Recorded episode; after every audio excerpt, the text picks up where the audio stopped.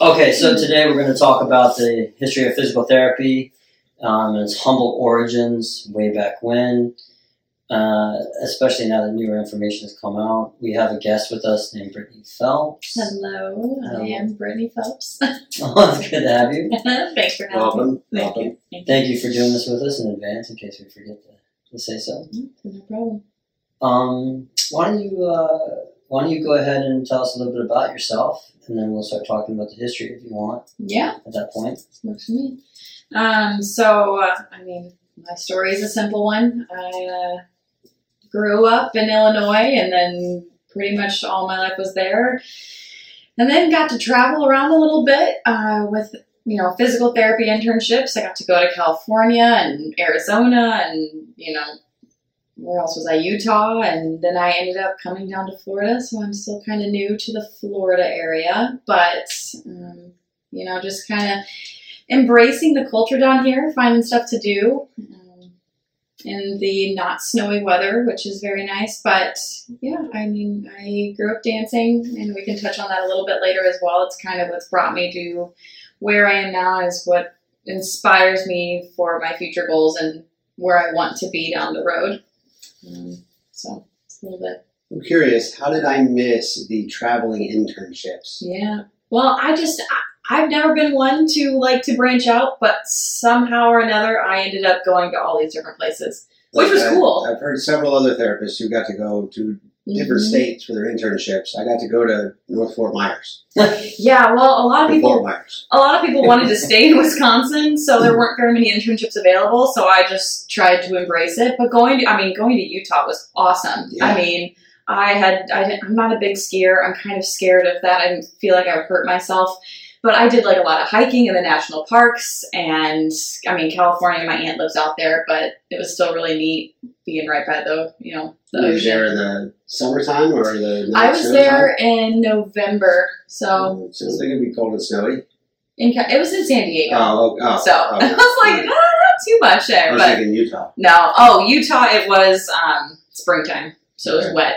But you say that you're not like adventurous or flighty or anything like that, but from what I gather, you are a curious person, Oh, and I think that's pretty uh, fitting in your personality. Well, yeah, it's. I think it's been really neat as I like introspectively look at myself over the last, you know, five ten years. I have become so much more curious and willing to kind of go after that curiosity, which I think is what has even allowed me to be kind of in this position I am today. So it's it's exciting. It's scary. I mean, there's so much unknown, but sometimes you just have to jump out there and, and go at it, and you won't know until you try. So Oh, I agree. I think you learn more. I think you have a, a richer uh, perspective because of that. You know, absolutely. and so I think being eclectic is, I think it's a great thing. I don't think I think it's underappreciated as well. Yeah. Well, you gotta be a little bit of a weirdo too to go to all these new places. So you know, I don't know. It's it's. And you are a weirdo. I am. weirdos. I, I that I embrace fully. I am hundred percent a paint by number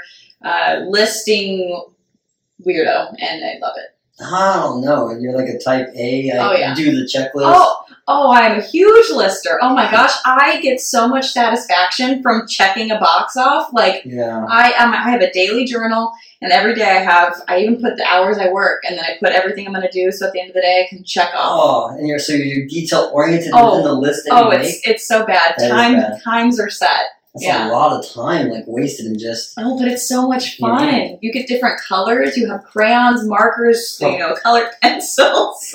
you two are wondering why you invited me here No, now. no, I think that's. I think I think you're a great addition, actually. Joe, you're not. He's a weirdo for God's sakes, but he doesn't do lists. You know what I mean?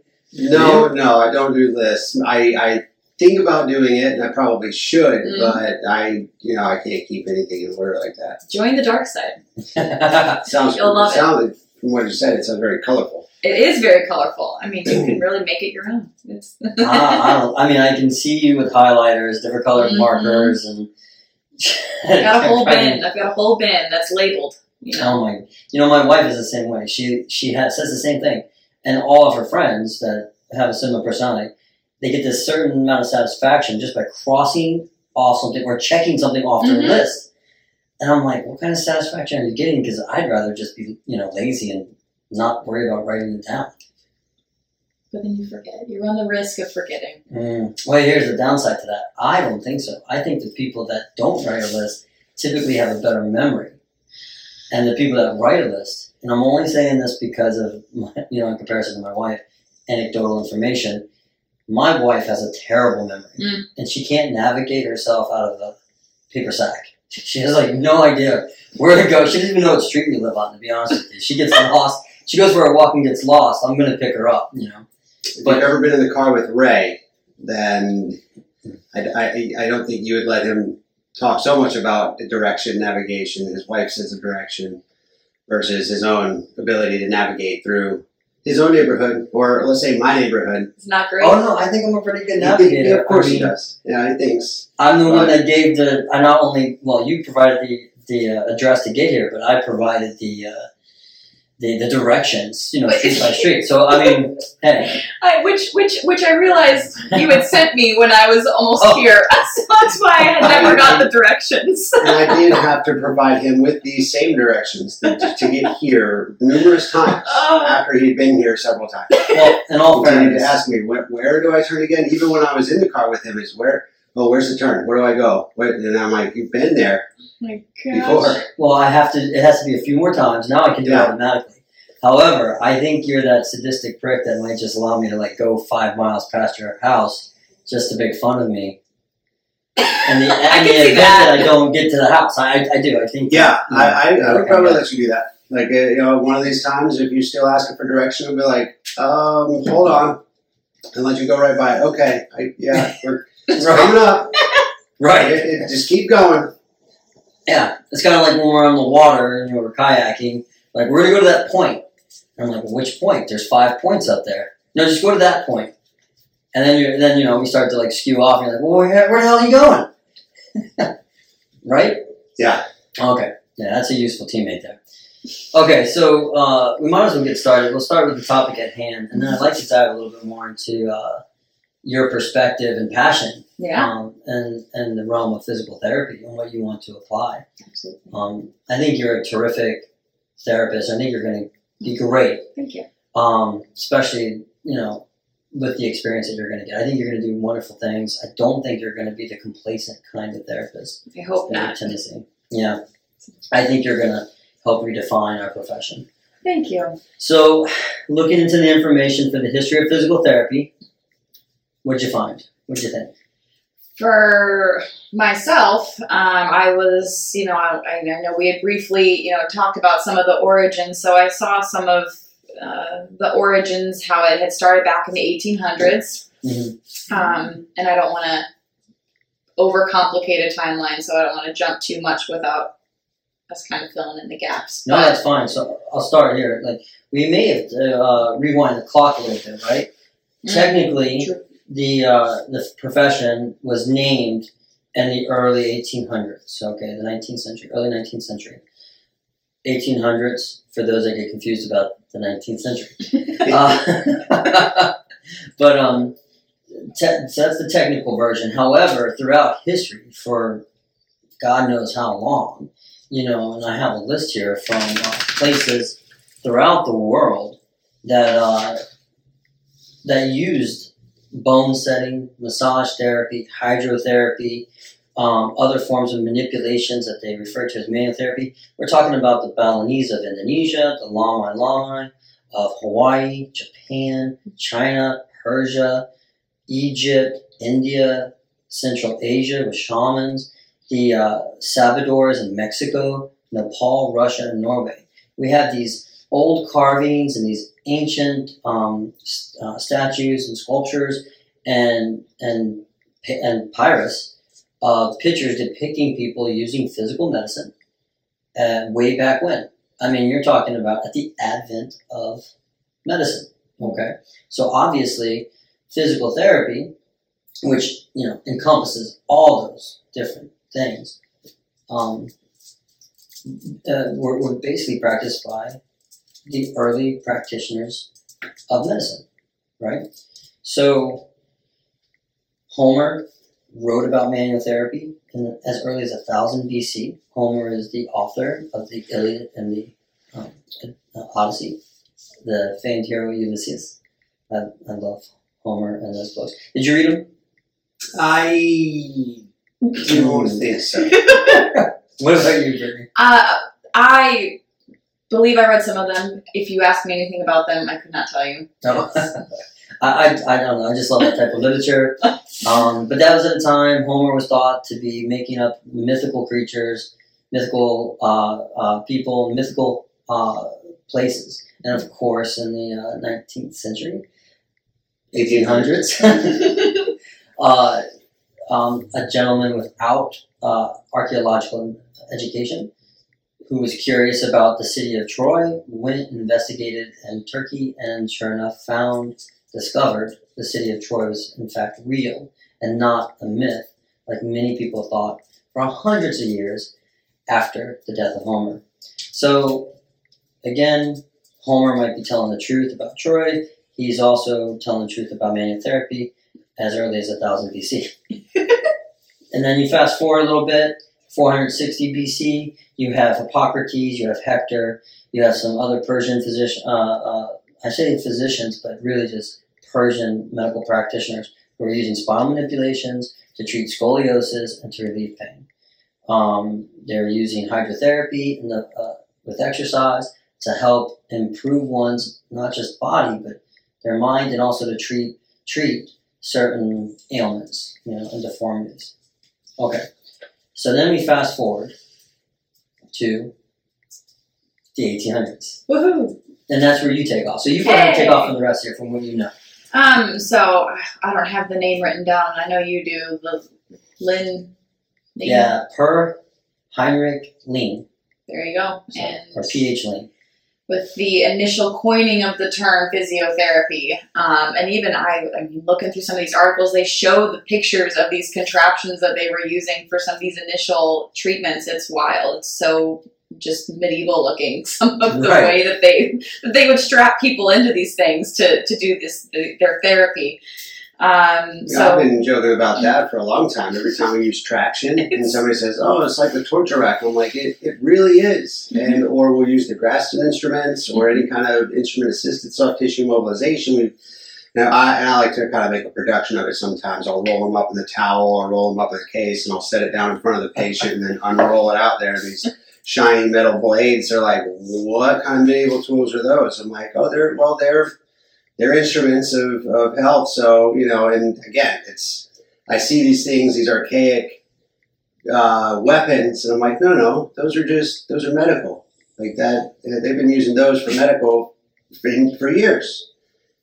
You got to tell the rest of that story. He doesn't just unroll the towel, but he also puts his hair up and he has like a twisted laugh. He's like, "You will tell me the truth," and it's like a villain from a Bond movie or something. And those things, you know, the Graston instruments, they look like they could be sharp, hmm and he doesn't comfort his patients as far as sharpness. You know, I tell them, hey, go ahead and touch this contour here so they know that it's it's a blunted instrument that we use for mobilization. He's like, yeah, you know, just filing this in the back. There could be some blood. Mm, You may have some splinters. And yeah, exactly. You even say, hey, you might bruise. You might bleed from this. And then he also says, by the way, do you have an allergy to either like bees, like, or, uh, what was it? Which, what else you asked them? Coconut, coconut oil, Coconut, yeah. electric coconut oil, beeswax. And if they say no, I'm pretty sure he's throwing a little bit of coconut flake, you know, inside the lotion there. See about that. um, but that's right, yeah. So Per Heinrich Ling, also named as the father of Swedish gymnastics, Mhm. which was renamed into medical gymnastics. Um, he founded the um, what's it, what does it say? The Royal Central Institute of Gymnastics in 1813, using massage, manipulation, and exercise as treatment.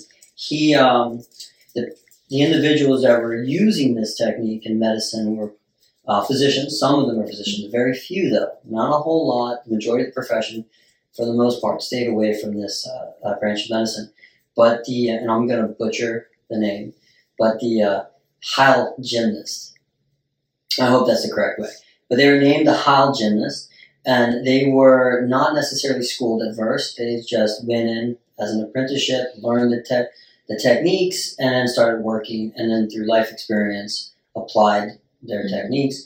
Um, eventually, though, in the latter part of the 1800s or 19th century, Mhm. okay, uh, they did develop educational programs within schools, uh, which you would argue is a ther- physical therapy school.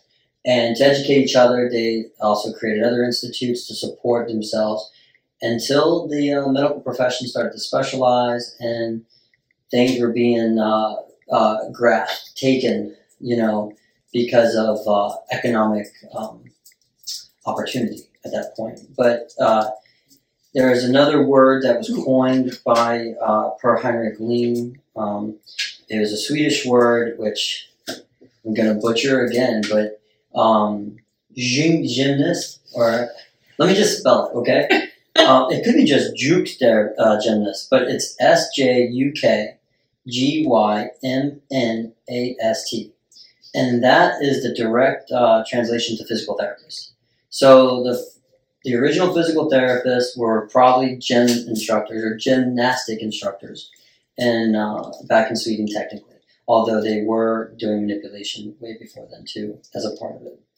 Um, I, I wonder what kind of techniques were they actually using oh, when they first, before they even started the schools. What were they? What was their their routine or their, their techniques? it's amazing that you say that because the artwork, which I wish we could apply here, if we can ever figure out the technology, we'll try to apply it. But um, they have people on tables.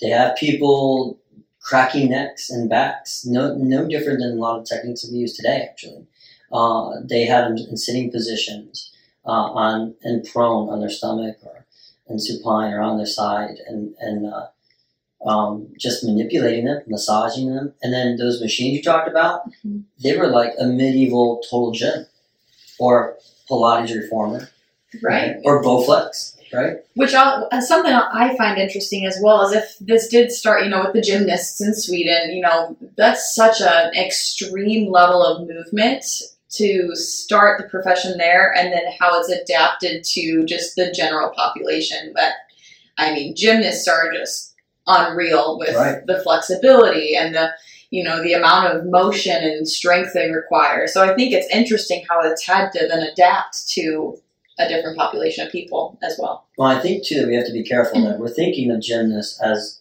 gymnasts, but in the case of this, I don't, I don't think they were referring to it as in gymnastics. They called it gymnastics because there were people working in a gym. Oh, I So, get it. So right. more of an active population, people. They were doing a number of different things. They were doing passive movements. They were doing active movements, assisted active movements. Oh, They were doing a lot of different things that we do today, and different varieties. Some of them did it in water. Some of them did it, you know, on a table. Some of them did it uh, in a machine. Hmm. Some of them they were running. They were walking. They were doing a whole bunch of variety, different, a plethora So, of different techniques. Rather than like in today's terminology, we may not call these people gymnasts, as we would call a gymnast today, somebody doing gymnastic routines and, and that sort of exercise, but more of more of a gym rat or more of a just uh, say health conscious, but just like she said, physically active. But somebody who's working out, whether it be running, lifting, uh, training in some sort of way. No, you're absolutely correct. Mm. These are people that are exercising. At this point in time, medicine was not familiar with um, small particles. They had no idea that atoms exist. They didn't know bacteria exist. They didn't know virus ex- existed at the time. They didn't think washing hands was important. Surgery was not a Well, we know now that certainly is not needed. exactly. Washing hands. Who does that? I know. I know. just touch your face all the time. Yeah, Right? Yeah. Yeah. Just lick your hand. drink yeah your it's fine. Um, Build your immune no, seriously, wash your hands. In the lieu of COVID, wash your hands. For the love of God. I mean, I for years have just applied the George Carlin technique. Oh yeah, I'm yeah, sure you're familiar. one brush, Yeah. all all crevices, and you probably even added a crevice. I'm sure. Yeah, you know, Got to do what you got to do. yeah. Yeah. To keep If you don't remember that- premises clean. Have you ever heard this no. from George Carlin? Oh, oh, it's one of his funniest bits. I'm I'm a huge fan of George Carlin, as he is. And George Carlin had a joke where he used one brush to brush his, I think it's um, armpits, asshole, and teeth. I think that's what it was. And he would say, he said that he would do that in that order. and so he- he would clean his armpits first, then his asshole, then his then he would brush his teeth with the same brush. Ew. or maybe he threw in the crotch somewhere too. I He can't really he did- remember. He did include there was Is the four. Yeah. it was the Armpits, four. asshole, crotch, and teeth. Is Yeah. that what it was? Yeah. In that order. So obviously he would clean his crotch after his asshole, which means he I don't always. yeah, that those two could have been interchanged. The, the joke was that the teeth were last. Well, if he did the asshole first, that means he's walking around with chronic stink dick. it also steak mouth, but That's, you know, that's again, true. uh, the the That's what gums for. the bigger point or the bigger the part of the joke that I was hitting on was washing the hands. That you know, first of all, starts out to set up this whole thing. I've seen this played. People have posted it on on uh, Facebook. Everything now with the with the pandemic on uh, washing the hands and this whole hygiene and germs. Carlin's got a whole bit on germs. He, he goes Yeah. off talking about where he was raised in New York. They swam in the Hudson River. This was not a clean waterway. It was dirty, filthy, mucky. And he built his immune system this way because he's he was constantly exposed to this Right. filth. Mm. And you know he He goes, he's- the joke goes, uh, we swam in shit, yeah raw sewage. Yeah My immune system is equipped with the equivalent of an AK 47, AR 15s, tanks, ballistic missiles, nuclear weapons, and uh, fighter jets or some shit like that exactly with naval carriers. It was quite hilarious. And he said, um, that's why when he drops a burger on the floor in the middle of Calcutta uh, during a soccer riot, the poor section And the poor section. He can eat it and not get sick. So, Uh, but you know, there's a lot of truth to that as far as medicine is concerned. Um, but the point, kiddos, you know, uh, eat shit off the floor and don't worry about washing your hands. just, Ten What kind of 20 message. We're responsible PTs, I think, right? Yeah. We're gonna talk. We're talking about immunity all this year, so oh, there you go. It fits right in. it does. It does. It might increase our business a little bit too if you're not washing your hands. And, well, brushing their teeth after they do asshole, crotch, and armpit. Yeah. Okay, so let's We get back to the uh, Royal Central Institute of Gymnastics, which was actually a very influential institute in uh, the Nether in Sweden, the Netherlands, all through Europe. Actually, physicians who opened up clinics to do physical therapy actually had to get um, approved authority from this institute. Um, they used, they notably used German military training techniques and, interestingly enough, Chinese manual practices. So I wonder if they were doing Graston or ASTYM or any type of like wushu or whatever techniques they used back then. Also, we have to mention that at that point in time, before then, in China, Kung Fu and uh, Tai Chi and many other different movement practices were being used as treatments as well and for daily health practice. But these guy, this guy, along with some other individuals, got together and basically they're cited as the first physical therapists or the beginners, the, the fathers of physical therapy. They established a scientific basis for education and clinical methods uh, through tracking patient outcomes. So they were tracking patient outcomes and comparing it to their treatment methods in hopes to determine what the better methods of care was. And that's really interesting. When was the beginning of the first outcomes? When do we have the first evidence of outcomes? I didn't find a date for that, but I mean, Okay. it must have been in between 1813 and somewhere after like that. do we know how effective or what kind of outcomes they were having? Uh, I stuff I read, and this is jumping forward a little bit to more Mhm. the polio Mhm. World War One time era, but they were talking about how people undergoing physiotherapy, physical therapy, were improving and rehabbing much faster, which is why it began to really take off and start to grow because it was that's people, right. the soldiers were recovering wound healing and and you know just range of motion and overall strength. So You're, you're absolutely right. Amputees Mhm. as well. Um, but at the time, remember, surgery was, oh, you got shot in the leg, let's cut your leg off. Okay? Um, you're sick, well, we're going to treat you with, you know, some uh, mercury and, and or, or something else. It wasn't it wasn't truly scientific in what it is today. And at that time, physical therapy was showing to be quite beneficial. People were doing quite well with it. And so physicians tried to like get Yeah. involved. and this is I wanted to mention this. The uh, graduates of this institute were licensed by Sweden's National Board of Health as early as 1887. Hmm. Uh, so you're talking about years and years before osteopathy was created and before chiropractic was created, and uh, discovery or the talk of small particles such as bacteria that could get you sick.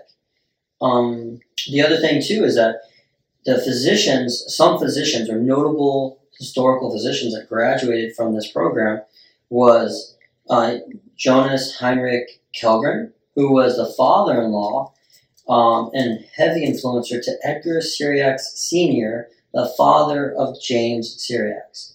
You remember James Cyriax? Yeah. Yeah. With all the joints and That's right.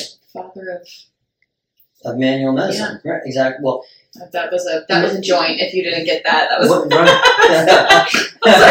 no, it's okay. That's no, but yeah, no, and, and so they were influenced by the RCIG. I thought that was really interesting, and that is another reason why perhaps James Cyriax was so heavily involved in rehabilitation and manipulative medicine way back then as a founding father. That's cool. I, I thought so too. I thought it was pretty neat. Um, all right, do you have anything else around that time period too? I did not delve as deep into the 1800s as, as Oh. you did.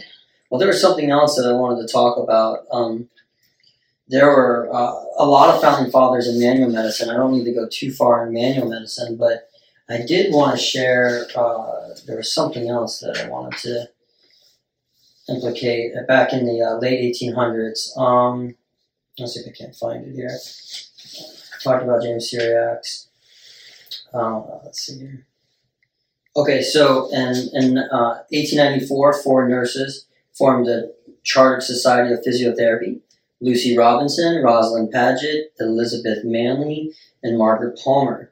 Uh, and then, in, which led to, they found that in 1894, um, in the United Kingdom, to protect and sustain practices held by soldiers uh, after recovering from uh, injury.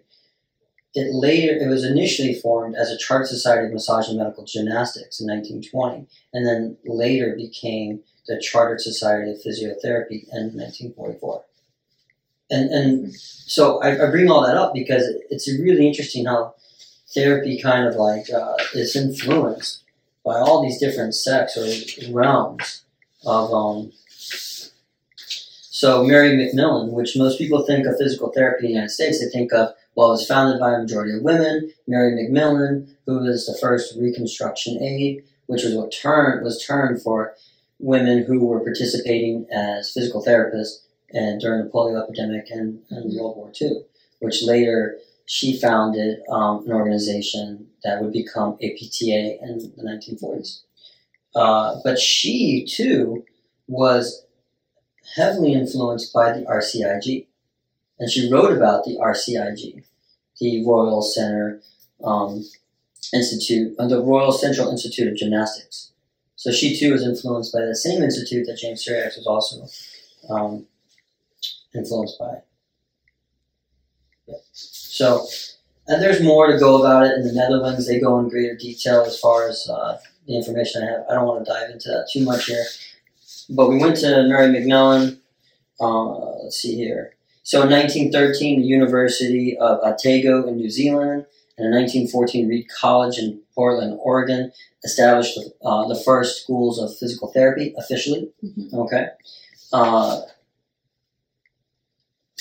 and in 1917, 18, World War One uh, was was rampant, and physical therapy was needed more than ever. And that's when you had a bunch of Reconstruction aid programs that developed in the United States, and that was the advent of physical therapy. So we see physical therapy as a whole being created, and you know, Northern Europe and Scandinavia and the Netherlands and whatnot. And even though it's been utilized throughout the whole world way before then, but officially in Europe.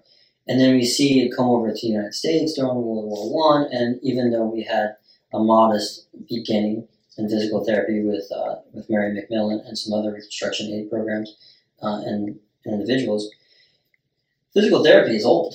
It's been around for as long as traditional medicine's been around, and it's been around much longer than chiropractics and osteo- osteopathy. So However, I don't think it gets that credit. You know, and I don't think people are taught that necessarily in school. What- No, I? I know I was never taught to the depths of you know what we've talked about today. Um, a lot of it starts with the polio, you know, right. uh, outbreak. That was the first that I'd known or Mhm. heard was the, the World War and you know just the recovery of the soldiers. Right. Yeah, because they're telling you this is what American physical therapy began.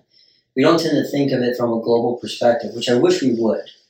because I think there's so much that you gain from the other countries' perspectives, and you know, I, I, the the conferences that were held to allow therapists and aides to learn from each other and and learn from the medical profession as a whole. Mhm. Um, is it jumping too far forward to go to the 1950s? No, go ahead. I think that we've established that Mary McMillan was influenced by the RCIG. Uh, you have James Cyriax that also influenced by the RCIG that was teaching physical therapy or reconstruction aids, manual medicine at that point, using exercise and other modalities. Electrotherapy was really big at the end of the 18, uh, 1800s, and so physical therapists were using that as well to help not necessarily not necessarily just physicians, mostly physical therapists were using it to help stimulate uh, musculature and to help with neuromuscular re-education.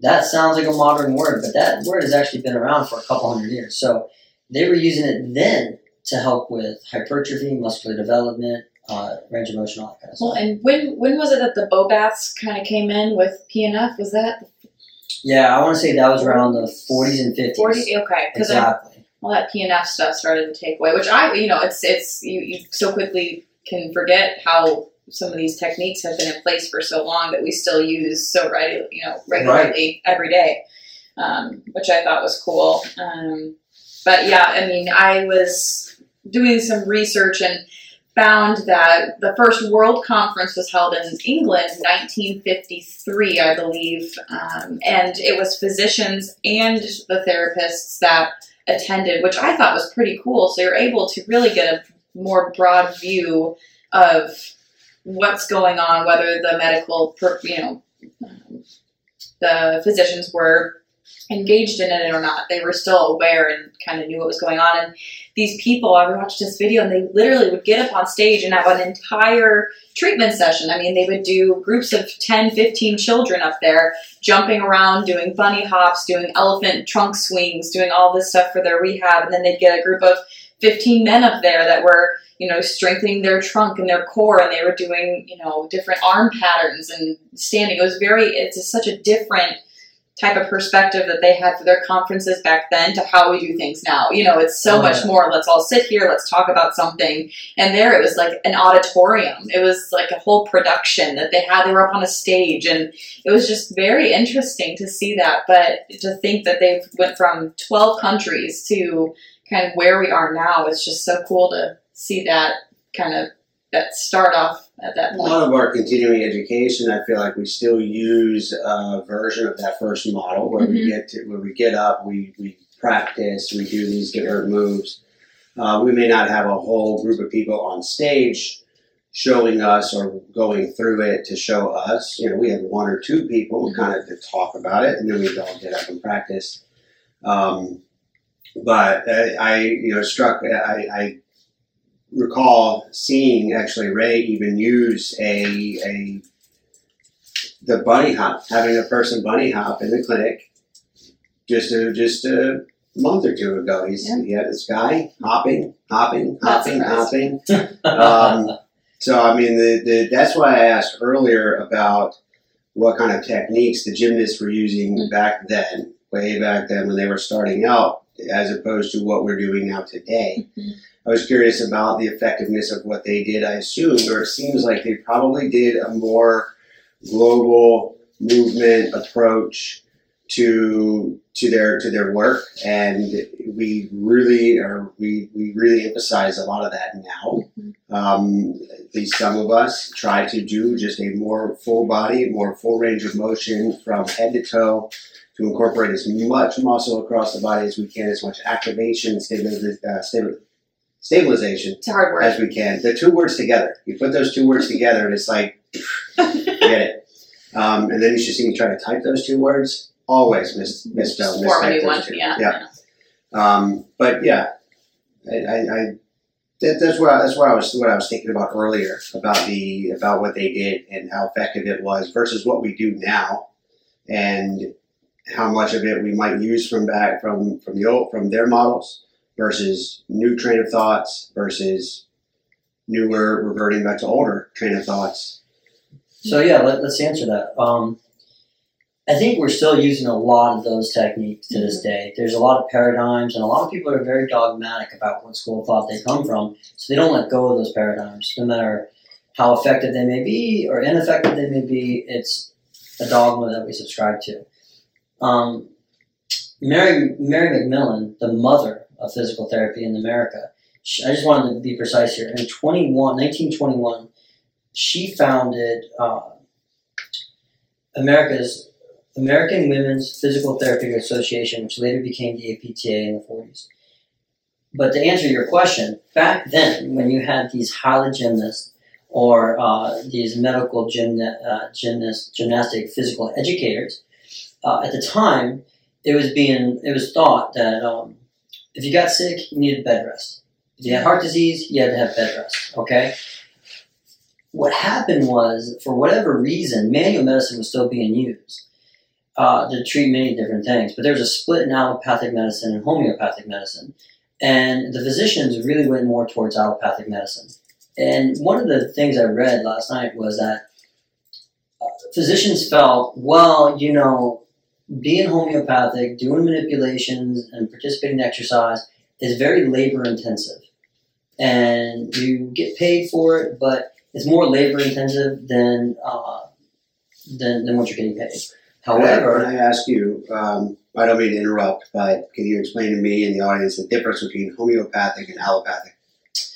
Yeah, homeopathic would be your bone setters. Would be the ones that are interested in using nutritional concepts, uh, manipulations, massage, things that necessarily are considered to be more holistic in nature.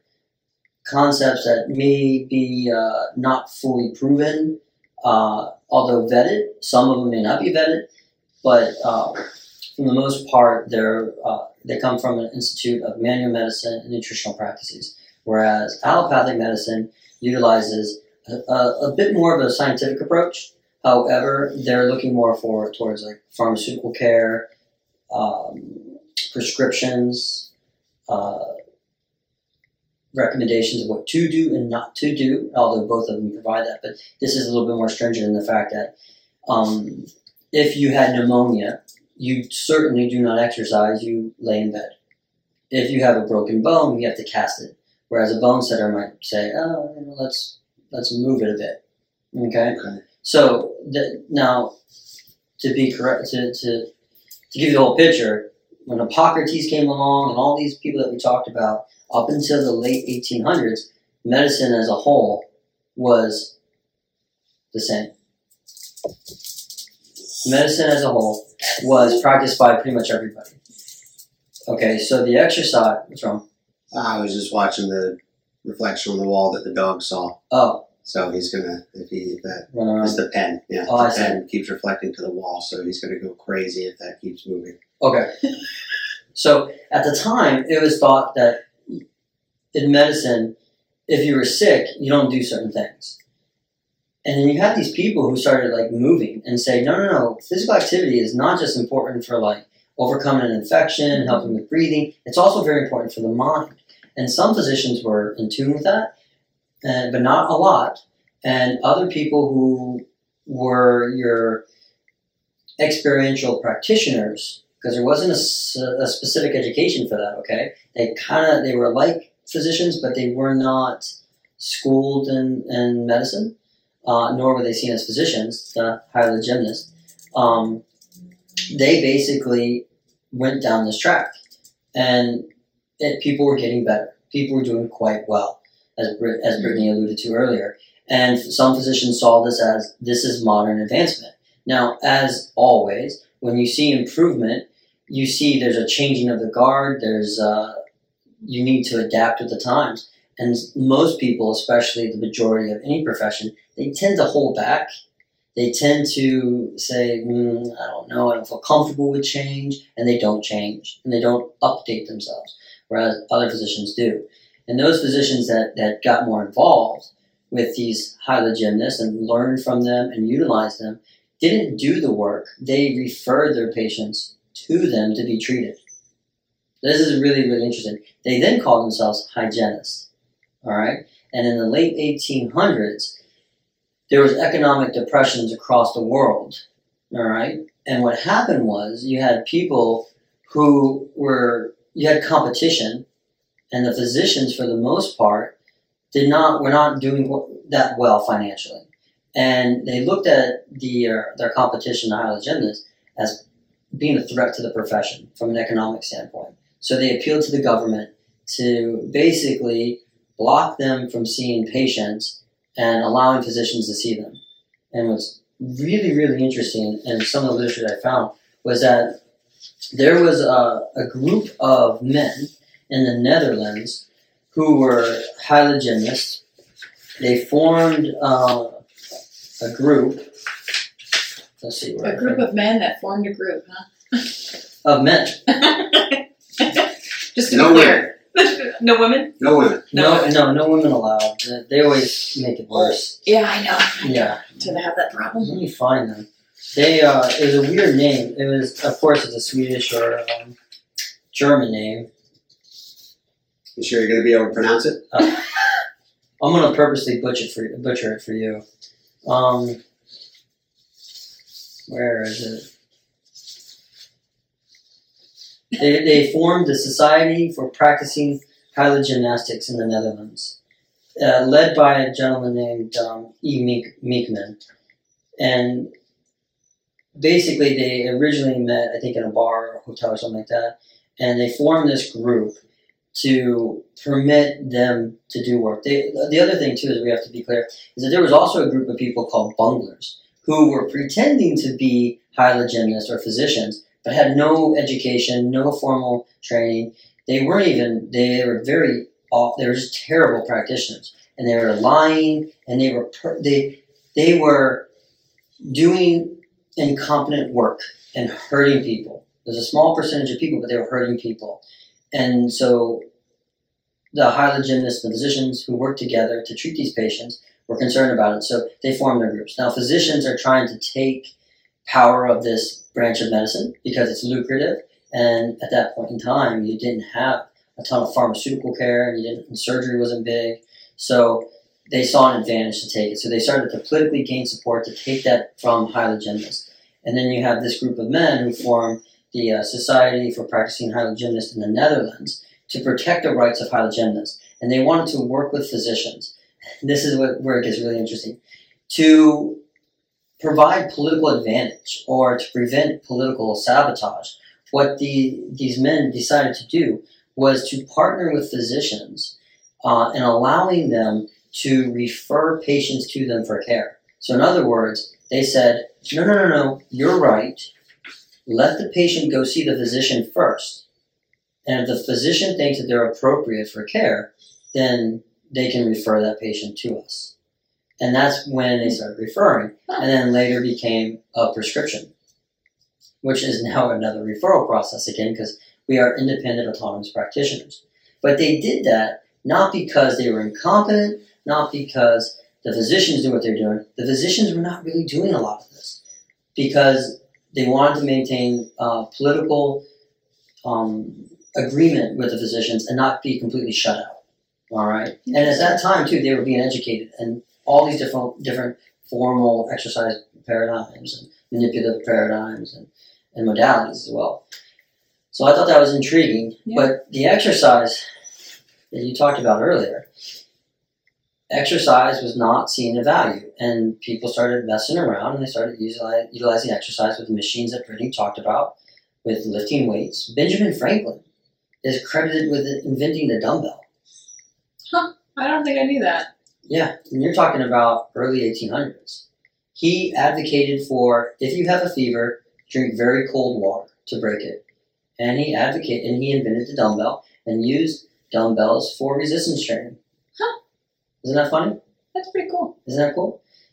there's a ton of innovation in exercise from that point. I mean, you have Pilates in the in the early 1900s, and the, uh, you have a ton of different. I mean, you had bodybuilders back in the late 1800s. Remember, remember those cartoons with the, you know, the chest sticking up kind of thing. So people were doing resistance training. They're doing aerobic work. They're doing aquatic therapy. They're doing massage. They're doing spinal manipulations and joint manipulations, active range of motion, passive range of motion, assisted range of motion, and electrotherapy. I don't know about ultrasound, but they were doing electrotherapy back then too. So I mean, it's been hmm. I'm not sure. I, I know that people have been exercising for for almost forever, uh, all the way back to ancient Greece, and I wish that I would have looked back and seen what exactly they did for their exercise. I mean, they were a very, I want to say, health conscious group of people. Um, they believed very strongly in taking care of their bodies, both physically as well as nutritiously. Um, we've talked about diets from different parts of the world, as well as diets for different seasons they used a diet. They, they changed their diet with the season. They, um, based on, I believe, two things. One, what was available in each season, Right. and then two, what how the food would affect their bodies in the cold weather, hot weather, uh, or, or just the, the environment that they were going through at that time. Um, but I, I wish I, like I said, I wish I could remember what they did for exercises. But I know that they they they enjoyed exercising naked, which um, and Who doesn't? Which, which yeah, I don't. It's uncomfortable. I mean, Not that I've tried, but Not like in ancient Greece. 'cause in ancient Greece, everybody was almost everybody. I think was was. I I shouldn't say everybody because that, that excludes the people that obviously there's always people that don't that aren't included in the everybody. But um, like the fat people. Nobody said, "Hey, Well- you know what you should do? You should exercise naked." I think a lot a lot of the people were proud of their bodies. They they wanted to they wanted uh, to be seen, and this might be again an unfair judgment, but I mean they were proud. It was something that they took pride in, they took care in, and it was seen to be. It was actually almost law or almost mandatory that you took care of yourself by doing exercise um, and not letting yourself get to a point where you would be more vulnerable for illness, more vulnerable for sickness that might have something to do with the fact that well, if you get sick and or incapacitated or let yourself go, then somebody else is going to have to take care of you. Hmm. When you had, and we know that you can take care of yourself by following this these regimens. Um, Well, that makes sense, especially when you're talking about the Spartan culture, because their government was a militarized government, and you fought. Everybody fought, and so if you were not healthy and you did not stay and have physical stamina or physical ability, how are you going to serve the state at Right. times of war? It was a warring country. now, I believe So everybody did have to do at least some time in the military, right? Uh, for. Sparta, Yeah. yeah, I mean, well, they took the boys. All the boys, yeah. at a young age, and they trained them all the way up until their death in the military or retirement. So, but they're talking about Sparta, not versus Athens. But back then, life was hard. They're physically active. They did train. They did really care about the nutritional uh, perspective, as well as uh, what they believed in as far as their gods are concerned. Another thing that uh, is interesting is that the reason why David the statue of David had a little penis was because the Greeks and the Romans thought that a little penis was more representative of God. It was classy. it was classy. Stay So, classy, yeah. San Diego. Right, if had yeah, stay classy. but if you had a big penis, they were pretty I'm pretty sure they're like, yeah, don't get naked. You don't want to take away from the rest of the physique, right? No, you, you they valued the guys with the small penises. Yeah. I think. I'm pretty sure that's true. No comment. Uh, and that's why that's, but that's why the statue of David he's got a you know amazing Here, yeah. physique and he's got this itty bitty little thing, you know. Yeah. Maybe he was just cold. It could, yeah, or he could be a, a shower, not a grower, right? You know. Or a grower, not a shower. Oh yeah, maybe I- I is that the way it goes? I, I think I think wouldn't so. know, but okay, know. I- I'm thinking, you know, okay, maybe it's the other way around. He's a grower and not a shower. Okay, that makes he's not sense. going to, you, you know, Well, he's not gonna be inefficient, right? If shower, it's slapping around when he's running, you know, to outrun other people, it's inefficient. And so you want that thing to tuck up into your body so you can, you know, have less drag. be more aerodynamic. And then when you're messing around with your wife, surprise.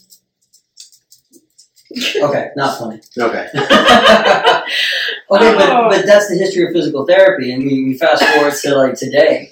From that to yeah, and that's Isn't that it. crazy? Yeah, we talk about sex and, and physical therapy all the time. and when you exercise and sex, you have to be naked. so there you go. That that proves your point. That Thank you. there you go. I just think it's better for you. You're using all those stabilizing muscles when you're naked anyway. You're not bracing yourself. Think about that. I'll think about it. No, you think about it. so, um, okay, so we fast forward. We got past Mary McMillan, uh, who, who helped create or created the APTA. Uh, then we go to the Bobaths, which introduced neuromuscular facilitation, and you have all these different founding fathers of manual therapy within osteopathic medicine, within chiropractics, within physical therapy that just accelerated where we are. And we have the World Congress, we have the uh, International Federation that was created in the 70s. And now we have the advent of the doctoral programs in physical therapy, as well as other specializations within physical therapy that's only pushing for a rigorous and particular specialties that will enhance patient care. Do you know when all those specialties kind of started to evolve and started to get In physical therapy? Yeah, because that's not something I'm familiar with. Is when that all began, being able to specialize and go delve into whether it's geriatrics or you know sports medicine Yeah. or wound care. Well, specialties started in the early 19, 1900s, the uh, 20th century for those kids. Uh, in the late 1800s, the uh, late 19th century, uh, specialization started to occur, especially among physicians. And that was the uh, that's where orthopedics came from. They sprung up and they really tried to jump on this concept of physical therapy and be the experts. And that's part of the reason why there was some conflict. There was a at the end of that, at the beginning of the 1900s, there's a lot of conflict between the uh, the the initial physical therapist and the physicians as far as controlling that branch of medicine and who's allowed to see the patient and get permission to work with the patient and whatnot. And then what you see is as physical therapy grows and spreads across the world and develops in America, is that the specialization was always there, but really kind of pretty much increased over the span of the last 30 years, 34 years of orthopedics and pediatrics. But for the most part, you know, polio and World War II, Mhm. reconstruction aids, uh, rehabilitation aids, they were working on soldiers and children with deformities and polio survivors for the majority. And there's other people. You have PNF that came along in the at around that time. I, I believe that was like the 20s through the uh, 50s, out in west uh, the western portion of the United States, where they did a lot of work with uh, people that just weren't getting any better. People that had strokes, people that had neurological complications, children with deformities, and so and that was always manual, always. right. Um, and then and so they specialized back then, and uh, and and then we merged, and then we started to branch off again. But we're branching off in a more coordinated fashion. Right. So Hmm. I'm happy where we are. Hmm. I think we're doing great as a profession, and I would just love to see more competent growth. And let's own this shit. Let's own our history. Yeah. Let's own ourselves, and let's just take it further. Yeah, I think the more you know about like our history and where it all started, it's inspiring to want. You know, they start with not having the research methods that we have now. I mean, the data collection and all that stuff. I mean, look at what they did, and they made all these improvements, and they were just kind of like having people do generalized exercise. I mean, now it's it's cool to not forget about that, but use that as inspiration to keep pushing forward, to keep on improving when we have all this technology and ability to improve things now. Right. I think it's cool. I Yeah. think I think as another point to go back to is that those individuals that founded this, that put it forward, that really put their their name, they stamped their name and history on this profession, were no different than a, many of us in this profession. Mhm. They were passionate, they were determined, competent, and they too were not looking just to work with people. They were looking at a scientific process to determine what techniques, what methods have the best outcomes. I think that's beautiful. They're looking, oh, let's not just do this. No, why is that helping? And they collaborated together hmm to improve. And be efficient and Yeah. just, you know, dilly daddle through someone's recovery, but how are you going to get them better the fastest? What's going to facilitate that? And they didn't have to do that. Yeah. But they had the personality that many of us have hmm to do that, and they push it for us. And so, in essence, today we're just standing on the shoulders of giants.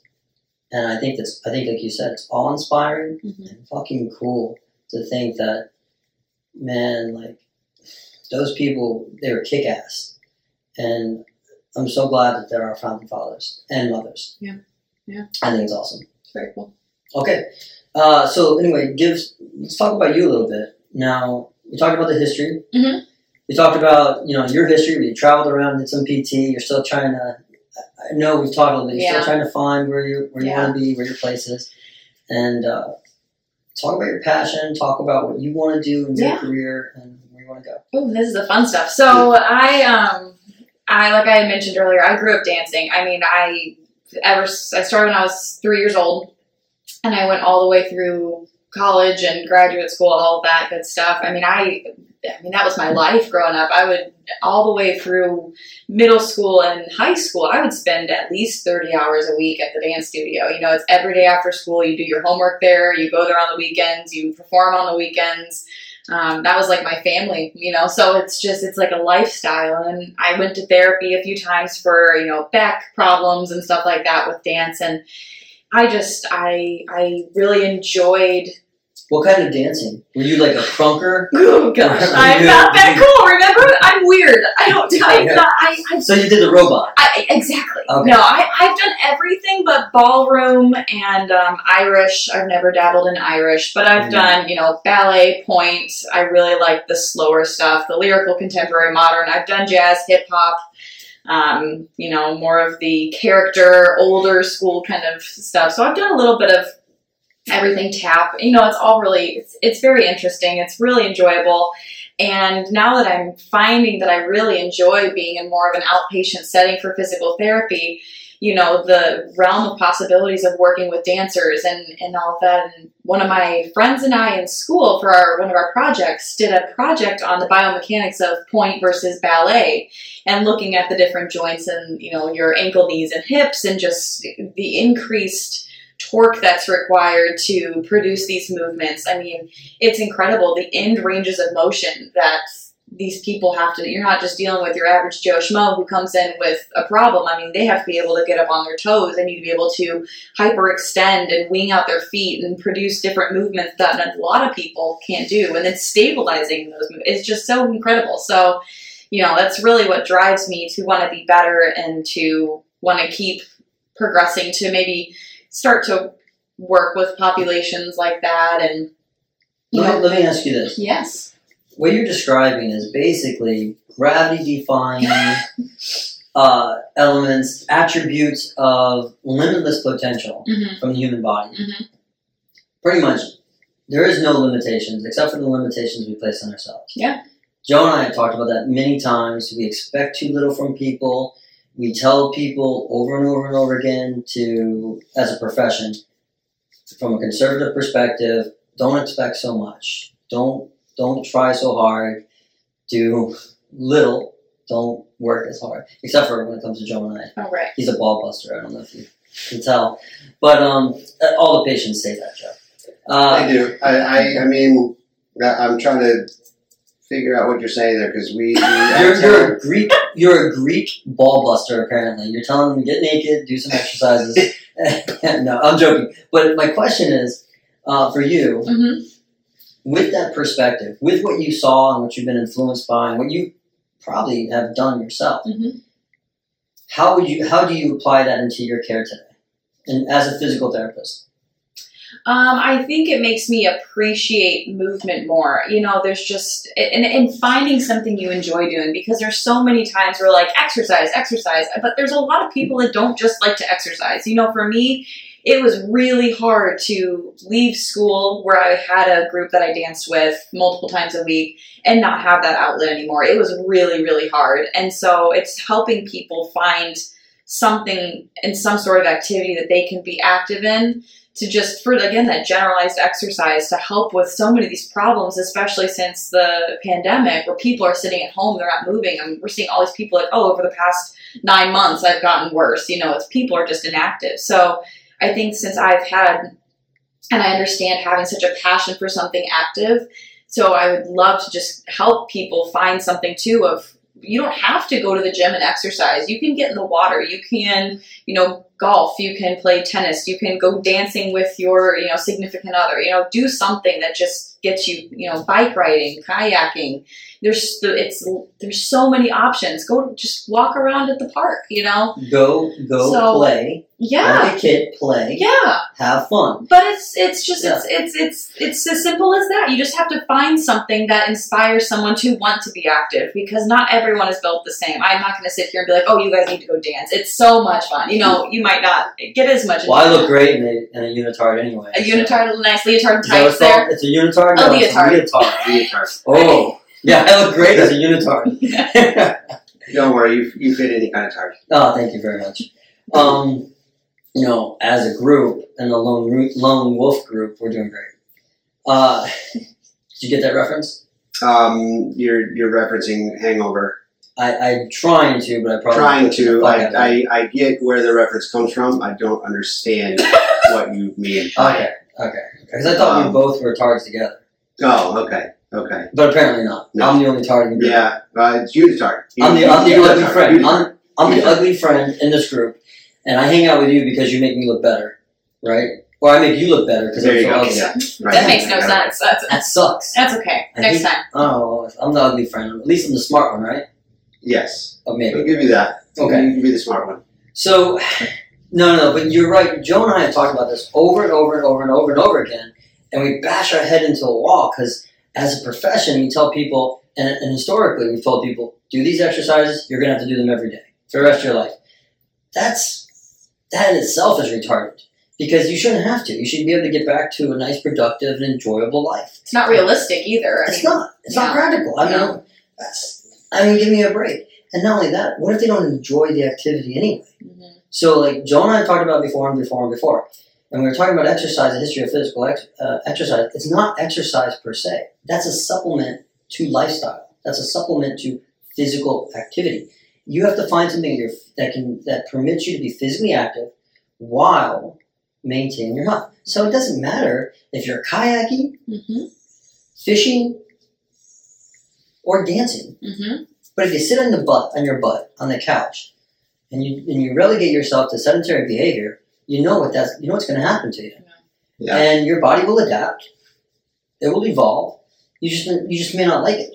Right. Well, and then it's you know you get into a whole nother realm of mental health. Then I mean, for the people that do sit on the couch all day, I mean, just overcoming those barriers and and of you know difficulty of I just don't want to do anything, not because I don't want a better lifestyle, but because I just physically cannot produce the you know the internal you know desire to want to get up and do something. So And- it's uh, it's And inactivity, sedentary Yeah. lifestyles, they propagate absolutely. inactivity and, and sedentary lifestyles. So you have to find something you enjoy, hmm something that is fun, and something you want to do on a frequent and consistent basis. It doesn't have to be going to the gym Yeah. and slinging Benjamin Franklin dumbbells around. I think about him like you seen those Trump pictures. Trump's a you know a tall fat guy with like orange skin. He's a walking caricature. He is a walking character, Yeah. but I really love the fact that like his supporters, and I, it's nothing against his supporters, but they have pictures of him jacked, like Arnold Schwarzenegger. Like when did he ever look like that? Even when he was young, he never looked like that, right? And so when I think of Benjamin Franklin, I almost think of him in that same sense. You know, he's a short, yeah. stubby guy. Yeah, he's jacked. Bald head, still the same haircut. Bald with the hair, you know, the mullet, the, the bifocals on, and he's just like, yeah, I had a thing of carrot juice this morning. Yeah, you know. Cold carrot juice to break the fever, you know, as he's holding a kite with the key on it to, discover, Oh, that's a good image. That's a good. image. well, you know, you know, But- I, I think he can do it. So I don't know if that answered your question or not, but I think just finding. I mean, for, for the population I'm working with right now, that's kind of how I, I take my passion and I'm trying to pay it forward to say, hey, this isn't because I know I would want to go lift weights every single day. That's I agree. boring. I agree. boring. I think it's great too to try to get some of these eighty-year-old chicks to get on pointe. They can barely do a calf raise as it is. If you can get them to get on pointe, they're going to be great. Oh my Yeah. gosh, yeah, I doubt that. They can ditch the walker at that point, right? Oh yeah, just walk around on their toes all day. But I mean, who's to say that they can't do that? Eh, oh, yeah. Who's to say Well, the thing, that, yeah, yeah. they can they can progress? They can build themselves up to that, right? If they cared, if they wanted to. It'd be interesting because I just I feel like bony changes and with osteoporotic women, I would worry about. Yeah, But that's- at the same time, I guess it'd be good to improve their overall Yeah. bone density. When you talk about bony changes and structural changes, a lot of these people have spent have been developing their current structure for 80 years. yeah. Um, but that's not to say that they can't continue to adapt Oh, but in the they, opposite could direction. in the opposite. It's just you just got to be progressive and you got to be you got to dose it right. That's all. I'm saying. because they, I mean, they put girls on pointe at age Yeah. seven. Well, forget about them being at pointe. They can't even pick their heels up on both legs. Yeah, now, just so I am clear, you're talking on pointe, like on the tip of the toes. Up that's on- always been my. But you may be saying on the ball of your foot. Is that Well- your on pointe? No, I was I was literally being facetious. Oh. But as a break dancer, on point was you know on my finger, okay. One finger. my finger. pinky as I spun around Okay. on the pinky finger. on the pinky finger. And we can we can attach some links to your breakdancing days. Right, we have some videos of Ray on point. I'm sure we can find some, Okay. some videos of a guy that looks like me that I would like to have dressed like, and you know, yeah, I'm sure we can find something like that. I will From say, the- back in uh, in high school, um, my my best friend, one of my best friends in high school, did start breakdancing. Was learning. It was senior year. I would have cert. I was highly interested. Would have certainly been doing that with him if I hadn't torn my ACL that year Oh, and been recovering. Now, thinking about it now from my my new my therapist point of view, I probably could have still done that probably been helpful. after surgery, after you know several weeks of recovery, I certainly could have gotten into breakdancing. I think I was really afraid of doing anything that entire year. Well, that's typical. Um, but man, I'm thinking, boy, gee, I yeah, for for all of these years until just this moment, I've been thinking, well, I would have learned how to breakdance back then, but I just couldn't. You know, Can, can you because break dance to metal, heavy metal? Oh, I'm sure. I'm sure you could, yeah. Yeah. You can. You- Yeah. I'm sure there's people out there that Breakdance break dance to like classical music. I'm gonna YouTube this. I want to see if people are breakdancing to classical oh, I'm sure they are. and to heavy metal. I have been watching some serious vinyl violinists play ACD music, AC/DC, and uh, some rap music. It's It's incredible. But I'm just trying to imagine you, you know, uh, in a mosh pit, breakdancing, and then jumping into the crowd with your hair down. I can, yeah, I'm sure that somebody has broke it down, broke dance, break danced, break dance, Breakdancing. whatever you call it, in the middle of a mosh pit. It's not as common as, you know, moshing or slam dancing as we see, which is, Is that what is that what the, the youngsters are calling it these days? that is probably not what the youngsters are calling it. I don't know if the youngsters are even into heavy metal and mosh pits or, you know, that kind of a scene, but that that's what they would, that's what it is called. At- Okay. at- or at some of the hardcore shows or the heavy metal shows. um, where you see the guys just flailing their fists around and throwing it down, That just sounds like almost literally. it sounds like a bunch of assholes who've been drinking that just want to fight in a crowd. Sounds aggressive. It sounds does, aggressive. It does sound very I think I'd rather hang out with the chicks that are standing on pointe. Further, first of all, Me too. they're way hotter. They're way hotter. And the ratio is certainly in your favor.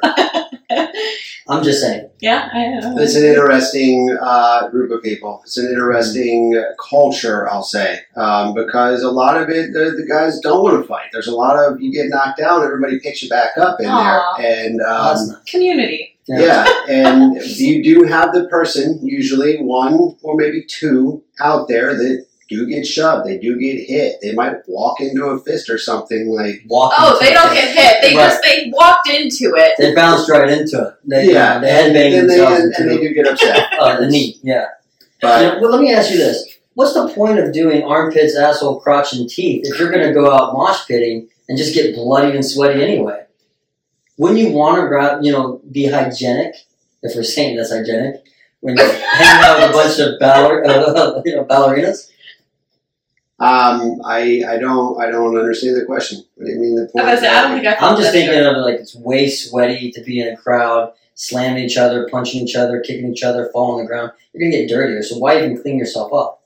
Well, I I I'd much rather be hygienic with armpits, asshole, crotch, and teeth if I'm hanging out with some ballerinas. I don't know if the Yeah. ballerinas would want to hang out with you. Well, they wouldn't know until the very last instant. And at that point, like, you know, what's their options? You know? Like, you know. So, well, okay, that's cool. So, um, certainly you can start breakdancing at any moment in your life, Oh yeah. um, even in, as a middle aged man. Well, there. I mean, I even so sorry. Kind of a tangent. Kind of a you know. I follow a lot of people like um, dance rehab stuff on Instagram, Mhm. and I'll go through. And I mean, you get people on their walkers and they're doing Yeah. dances. I mean, they could. There's never. It's never too late to. But that's my pointe. I see. And now, and now we're coming full circle, That's and I 100 percent agree. I Uh, see what you're saying. Nana, Nana, if you're listening to this, I expect you to be on pointe within 8 to 12 weeks from now. And if she can stand on point on one foot, imagine her gait speed, Oh my imagine her stability, imagine her ability to walk in, in, over a puddle or to, you know, no longer plop on the couch. And maybe she won't fart as much when we're watching out. You know? I, I, I, is I'm there just saying. correlation of single extends to farting? I'm just saying, you know, there's a reason why grandma wears a diaper. And if she was a little bit more physically active, I don't think she'd have to. So I was thinking about this as you were talking about it. The the notion farting? that um, no, the notion that just being active, enjoying your you're having a lifestyle of either tennis player, kayaker, or activity, bike Mosh rider, pitter. Much mosh better. pitter. Mm-hmm. I mean, that is certainly great, and certainly I, uh, the lifestyle that one should have to, to do some sort of physical activity that they enjoy. However, um, I I don't know that I'm convinced that you can thrive solely off of that activity. Um, take for instance the bike rider, somebody that's riding tens tens of hundreds of miles a day or a week, or say hundreds of miles a week that they could be apt to put in. Um, to be void of any other type of exercise, any other type of strengthening to promote, you know, muscular well-being or bodily balance. I, I'm having a hard You're- time grasping that. You're going into our next concept, but again, the, the point is they're doing a physical. They're they're participating in a physical activity that their body will adapt and evolve to become more metabolically efficient Mhm. and and to help them within that lifestyle.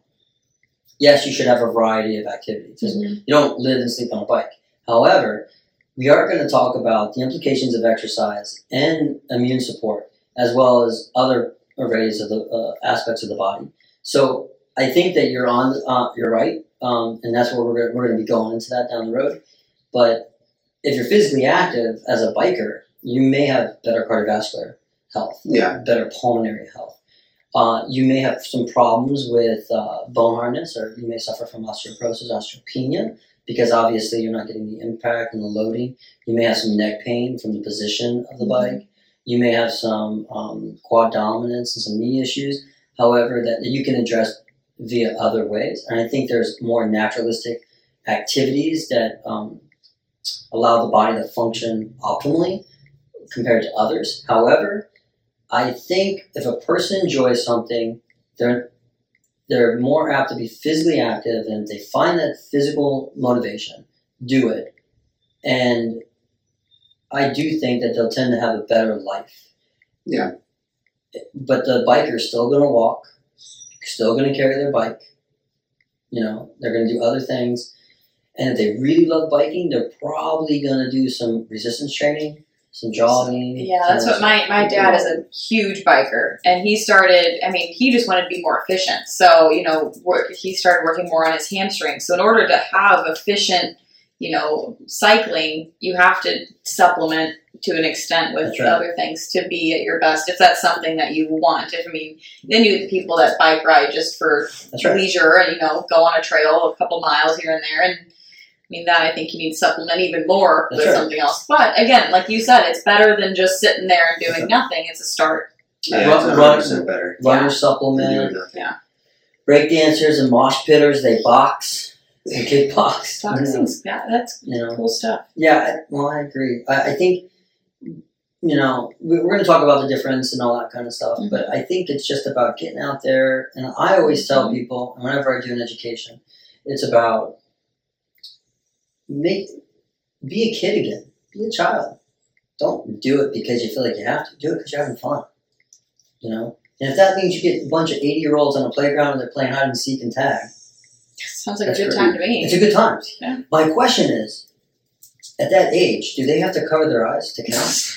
they probably can't see anyways. I mean, I'm just, I'm just, well, technology these days, you know, maybe, I don't know. I'm just wondering, you know? that's And funny. so- All right, well, I think we can wrap this up uh, and just uh, call it a day. Do you have anything else to say, Brittany? oh gosh, I feel like I've exhausted myself. I probably said more than I need to say, but um, No, you're fantastic. Yeah, you guys, I, this was fun. you're gonna have a bright future. You really Aw. are. No, Um, I enjoy. I really enjoy the uh, the opportunity that we've got to work with you and get to know you a lot, Oh, thank you. bit. So, um, whomever that special young man is out there that has you, I'm not going to say his name. Better seal the deal. yeah, I know. I know. That's what I'm saying. That's right. I've been saying it, To the left, to the left, to the left. Right. Yeah. Okay. That being said, I think we're all done. So, cue drums. And now we'd like to take time for our uh, thank Oh. yous and our special donations. Thank you, you beautiful individual of a man. That, that, thank you. I would have forgotten that. Yeah. So again, we want to remind everybody that we're not looking to monetize this podcast, but if it's uh, possible to earn some, uh, to earn a little bit of money to help us keep this operation going, if you enjoy the education, you can donate um, to. Uh, oh God, what is that? Um, oh, I forget. I'll, I'll remind you at another podcast, but you can certainly donate to our podcast. Uh, subscribe us, like us. Uh, we have more uh, opportunity to get advertisers. But 25% of the of any profits that we have um, will go directly to cystic fibrosis, uh, muscular dystrophy association, and for spinal muscular atrophy association. We are very passionate physical therapists and providers, so we we certainly certainly want to help out those charities as best we can, especially with the newer technologies out there that could possibly save children from ever experiencing these conditions and also help those that are struggling with these conditions at this present time. The other thing that I like to do, I'm so glad that you reminded me of that, Joe. I totally forgot. Um, I want to send I want to send my special thanks to some people that have inspired me and Joe to, uh, to go ahead and do this. Otherwise, we probably would have done it. We were talking about it for two years. Uh, and we finally got got it going. Uh, so I want to send a thank you to Joe Rogan, Sam Harris, Sean Carroll, and Adam Meakins. Uh, Adam Meakins, you beautiful British bastard. Um, love the shit out of all of you guys. You guys really inspired us to get this going. You're very thought provoking. Your intellects, although uh, from uh, different perspectives, if it wasn't for your influence, I don't know if we would have would have had the courage to do this. So thank you very much for your influence on us and uh, um, getting us uh, going. Appreciate it. What about you? Oh, I was just letting you speak for, For both of us. for us. both of us. All right, let's shut it down. Thank Thank you, Brittany. Thank you guys. Appreciate it.